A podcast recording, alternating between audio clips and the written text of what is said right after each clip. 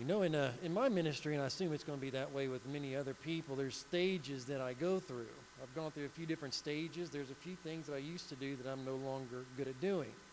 One of those is worship leading, and the second is youth ministry. I found out in my last youth ministry I'm not very good at it anymore. You know, I don't know if I'm gotten too old or I've gotten too far disconnected or what. But however, um, I'm no, uh, that's no longer my calling. So that's why I'm so thankful that we do have a, a great youth pastor here at First Baptist Church. He's doing an excellent job, and it's a pleasure to work with him and to have him on board here. And um, that's who's going to be speaking with you this morning. He's going to be bringing the message. I asked him to do it. Um, we had talked about it a few, you know, a few weeks ago. He said he'd like to, you know, start getting behind the pulpit every now and then. And I'm glad to have him. Um, I talked to him this morning. He said he's a little bit nervous. That's good. That's good to be nervous. You got a lot. You got a lot of pressure. You know, people are looking for you to fail, right? And so, no, we're actually we're, we're, we're behind you. We're, we're looking forward to what the Lord's laid on your heart to give us this morning. So, ladies and gentlemen, Sean Ray.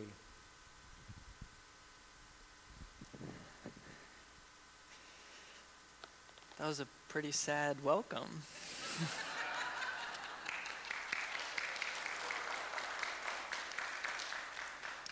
Well, good morning.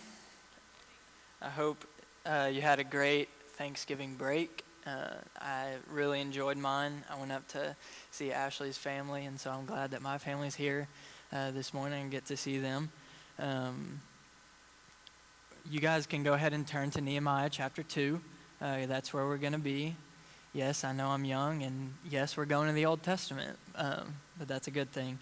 Uh, I'm going to read Acts 1 8 for you guys because um, as we're going to talk today, you're going to realize that this is kind of the backdrop that we need to view this passage with. so Acts 1 8 says, But you will receive power when the Holy Spirit has come upon you, and you will be my witnesses in Jerusalem and in all Judea and Samaria and to the end of the earth. So just kind of keep that in the back of your mind that We've been given the power of the Holy Spirit to be witnesses. That's our command from Jesus after he rose from the dead to go and be witnesses in Jerusalem, Judea, Samaria, and the ends of the earth. All right, so now let's get into Nehemiah chapter 2. Um, I'm sure some of you know the background of Nehemiah. They were finally coming back from the Babylonian exile.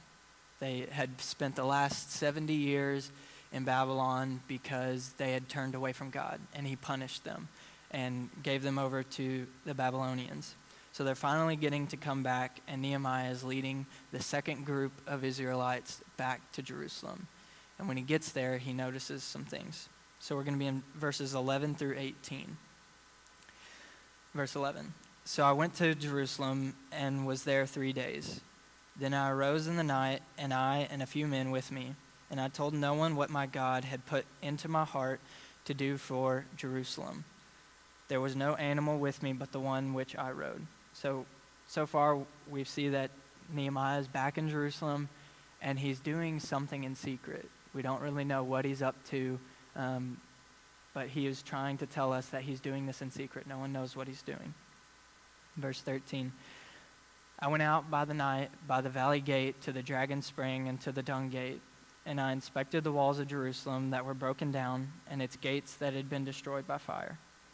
Then I went on to the fountain gate and to the king's pool, but there was no room for the animal that was under me to pass. Then I went up to the night by the valley and inspected the wall, and I turned back and entered by the valley gate, and so returned. And the officials did not know where I had gone or what I was doing, and I had not yet told the Jews, the priests, the nobles, the officials, and the rest who were to do the work. so Nehemiah is inspecting the damage. Like I said, they had been in the Babylonian exile, so they were conquered. And he's finally getting to come back and he's looking at how bad the destruction was. He inspects the wall all around the city, he expect, inspects the king's pool, and all of these national monuments, these things that they had built for God and he sees that the wall is destroyed. It's completely destroyed, and this is a huge thing for the people in that time. See, back then, when a city, when a city's wall was in shambles, the surrounding culture, the surrounding people groups saw them as weak. They were conquered. And so, for God's city to be viewed as weak and crippled and crumbled and disrespected, the peop- this weighed heavily on the Israelites' heart. And even more so, when a city was viewed as conquered, it means that their God, who was over that city, was also conquered. So for the Israelites, for someone to view Yahweh as defeated, they, they didn't know how to handle that. It, it weighed extremely heavily on their hearts, and Nehemiah couldn't stand it. We're going to keep reading. In verse 17, he goes out to the people, and he says, Then I said to them, You see the trouble we are in, how Jerusalem lies in ruins with its gates burned. Come, let us build the wall of Jerusalem, that we may no longer suffer derision. Derision just means to be mocked. So they're being mocked by all these people groups that I just talked about. And then verse 18, and I told them of the hand of my God that had been upon me for good, and also of the words that the king had spoken to me. And they said, Let us rise up and build. So they strengthened their hands for the good work. Okay, so in verse 18, we see that Nehemiah told the people what had gone on. It's like, look, the city is completely destroyed. Our city, God's promised land, is destroyed. We have to do something about this. And the people responded. They said, Yes, we do. And they strengthened their hands for the good work. They were ready to carry out God's mission. Now, some of you are probably thinking, what does this have to do with me? We're not trying to build a city around Malvern. We're not trying to um, re- rebuild our town. It's not in shambles. It hasn't been conquered. And this is when it goes back to our view of Acts 1 8 that we've been given a mission to be a witness to Jerusalem, Judea, Samaria, and the ends of the earth. Now, most of us probably aren't going to go to Jerusalem. And so we have to understand what Jesus meant when he said this. He meant go back to your home, your Jerusalem. Our Jerusalem is Malvern. This is where we are. We're to be witnesses here where we are. And then in our surrounding area, our southern Arkansas, Arkansas, southern U.S., the U.S., and then to the ends of the earth, which still rings true today as, as the ends of the earth. And so when we have this view of because we're new covenant believers, we get to look through the lens of Jesus. We get to look back at the Old Testament and see the principles that were there and then apply it to our lives. And so that's what we're going to do as we work back through the passage. Um, I'm going to highlight some the principles and we're going to see how it interacts with us as new believers. So in verse 13, we see that he goes out and he's doing this inspecting. Verses 13 through 16, he's inspecting the physical damage of Jerusalem. And while we don't have to inspect the physical damage of Malvern unless you're like a home inspector or something, um, we do need to inspect the spiritual damage. Because our, our mission is to be witnesses to our area, so we need to see where they're hurting. We need to see where our community is broken and hopeless so that we can speak truth into it. Now, some of you have been doing a lifetime of inspecting. You've grown up here. You've lived here for longer than I've been alive. Um, I'm catching up. I've only been here for six months, but I can see some of the damage that's here. It, there, some people are really hurt here, and some people are hurt by the church here. And so we have to do this inspecting, and a lot of you have done this. But what's really important about this is that he, he moved on to the next phase. Nehemiah didn't just stop with inspection. He moved on to go and tell people to do something about it and actually was a part of doing something to bring about change. And it's really easy for us to get caught up into this phase of just piling up information of, okay, that church isn't doing something right. Okay, that person's hurting, but it's because they did they did this other thing. Or we see this hurt and this pain and this need, and we just keep piling up the information. We keep inspecting the spiritual damage, but we never do anything about it. So that's the first thing that we're going to see as a principle from this passage is that we have to move on and do something about it. We have to be an agent of change. And so uh, we move on to verse 17 after the inspection. And he says to them, You see the trouble we are in, how Jerusalem lies in ruins with its gates burned. Come, let us build the wall of Jerusalem that we may no longer suffer derision. So Nehemiah brings up the knowledge to the people. And that's, that's kind of Billy and my job, is to bring up the information to you guys. Where we see, where you guys see that our community needs something, a truth needs to be told, a need needs to be met, we're supposed to tell you guys so that you can come and do it. Right? Our job is to equip the saints to go and do ministry. That's you guys. You guys are the saints that do ministry. We're here to guide you and push you towards that. And we have so much more motivation than them. They, they saw that their city, their home was destroyed. God wanted them to do it, and Nehemiah told them to do it, and they bonded together and they went and did it. We have the whole power of the Holy Spirit. Going back to the Acts 1 8, God gave us a mission, Jesus gave us a mission, but He gave us the power of the Holy Spirit to fulfill that mission. You're not on your own.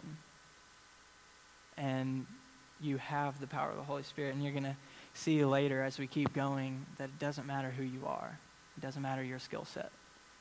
And we'll come back to that. In verse 18, um, he goes on to say that he told them that the hand of God was on him um, and that he was going to continue to be on them. And they responded.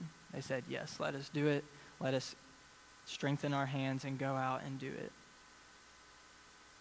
it. this means that our lives, our actions should point towards Jesus. Not just our words, but our actions should also put, point towards him. As you continue to go on through Nehemiah, in chapter 3, there's a long list of the people who worked on the wall. Nehemiah told who did what section of the wall, and he told them of their profession so they could narrow down and know who did what. And this is really important for us, and it's really cool that we still have this list because it shows us a couple things. The main thing is that it shows us that God takes note. He knows who does work, and he knows who doesn't do work. He knows exactly who did what part of the wall, and now we get to, several thousand years later. Another important thing that we see is that they were people of different professions. There was a perfume maker who was building a wall. It's like someone in our day and age um, who does a very fine tuned job, like a surgeon, and he's out there using the sledgehammer to knock away the rubble, and then he's laying the foundation and he's using his hands for hard work rather than meticulous little things. And so the point here is that it doesn't matter what you do, it doesn't matter what profession you have, it doesn't matter what skill set you have. God wants to use you for his mission. For them, it was to rebuild a wall. For us, we see from Acts 1 8, is to be a witness. And he has you where you are so that you can do that. Don't let that go to waste. and so, as you continue to go on, you're going to you're going to see that opposition arises. In chapter 4 and again in chapter 6, you see that people rise up to stop the Israelites from building their wall. They wanted to keep them in defeat, they wanted to keep them at bay. Even at the end of chapter 2, the last few verses, it gives specific names of people who rose up and were verbally attacking the Israelites. Now, they ended up having to fight to keep the wall going. They, they were fighting, some of them were fighting to keep people back, while others kept building the wall behind them, and then they'd switch.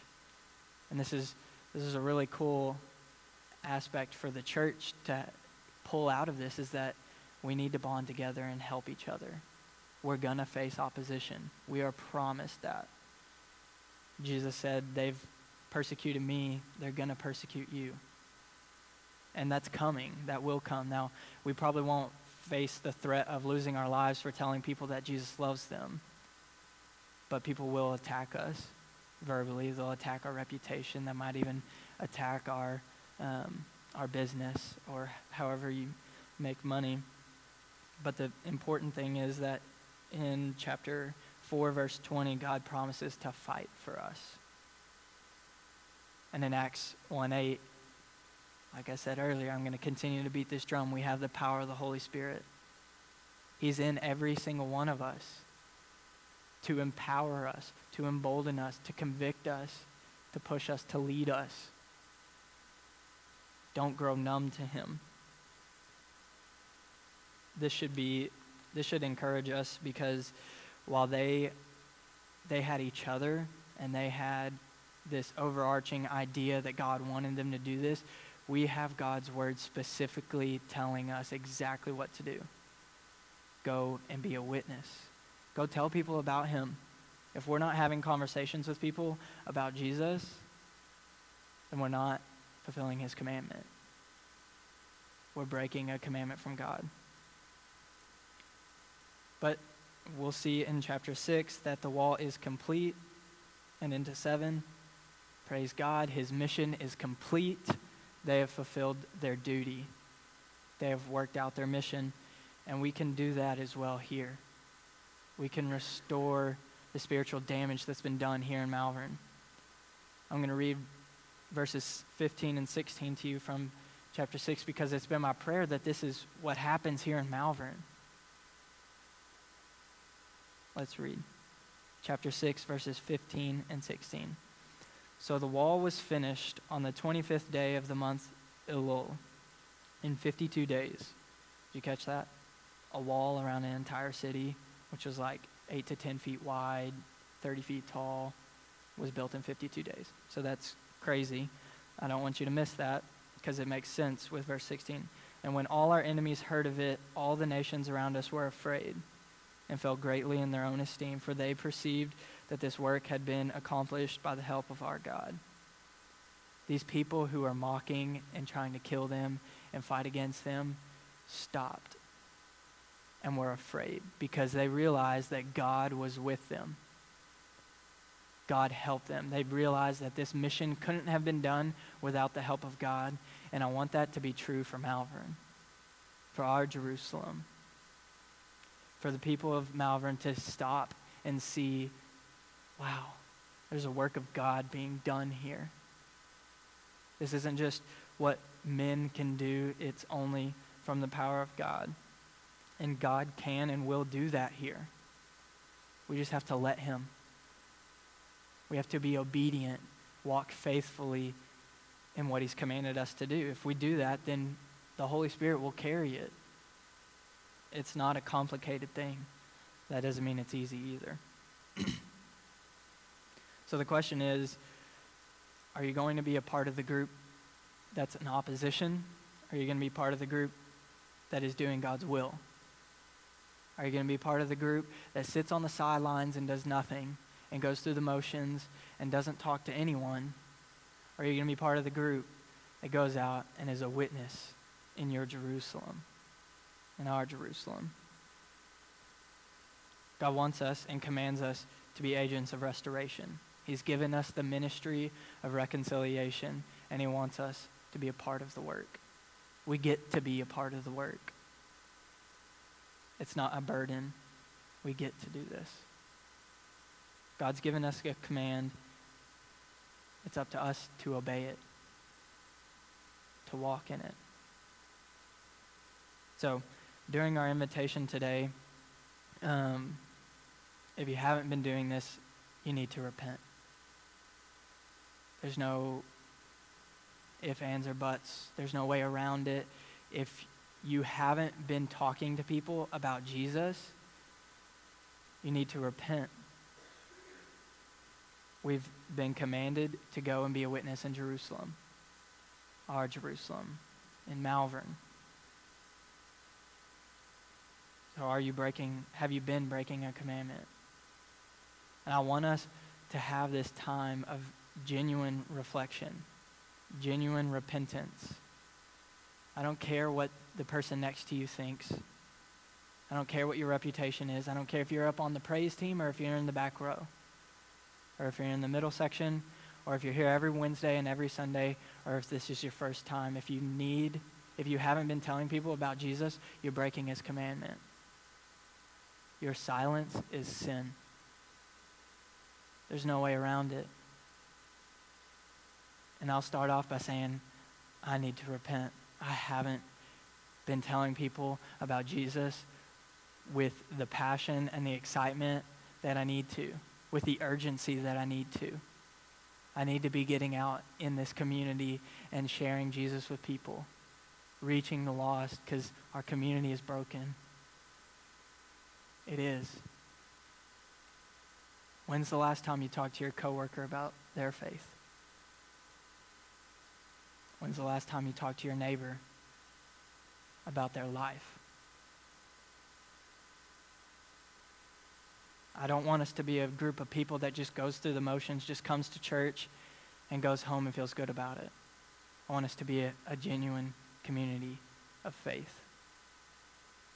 When we're presented with the Word of God and it convicts us, that we repent and then we go and we're changed. So our invitation is going to look a little different today. This isn't a salvation invitation.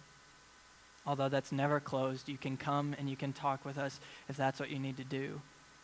But our invitation is going to be for believers who haven't been telling people about Jesus. I want you to come down and I want you to give that over to the Lord. Give your fear over to Him. Repent of your sinfulness. And say, I'm yours, God. I need you to work through me because He's already given you the power of the Holy Spirit to do that. He's commanded us to do it, and He wants you to do it. So let's get real and let's repent.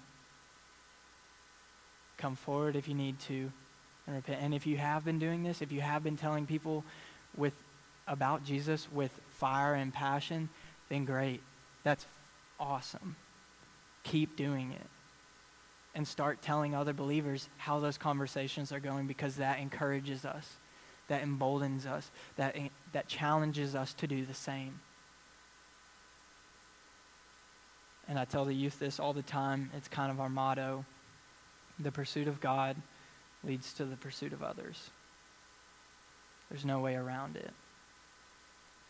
So if you haven't been pursuing God, or if you haven't been pursuing others, are you really pursuing God? So we're going to go into our invitation. Please come repent. Let the Lord work on your heart.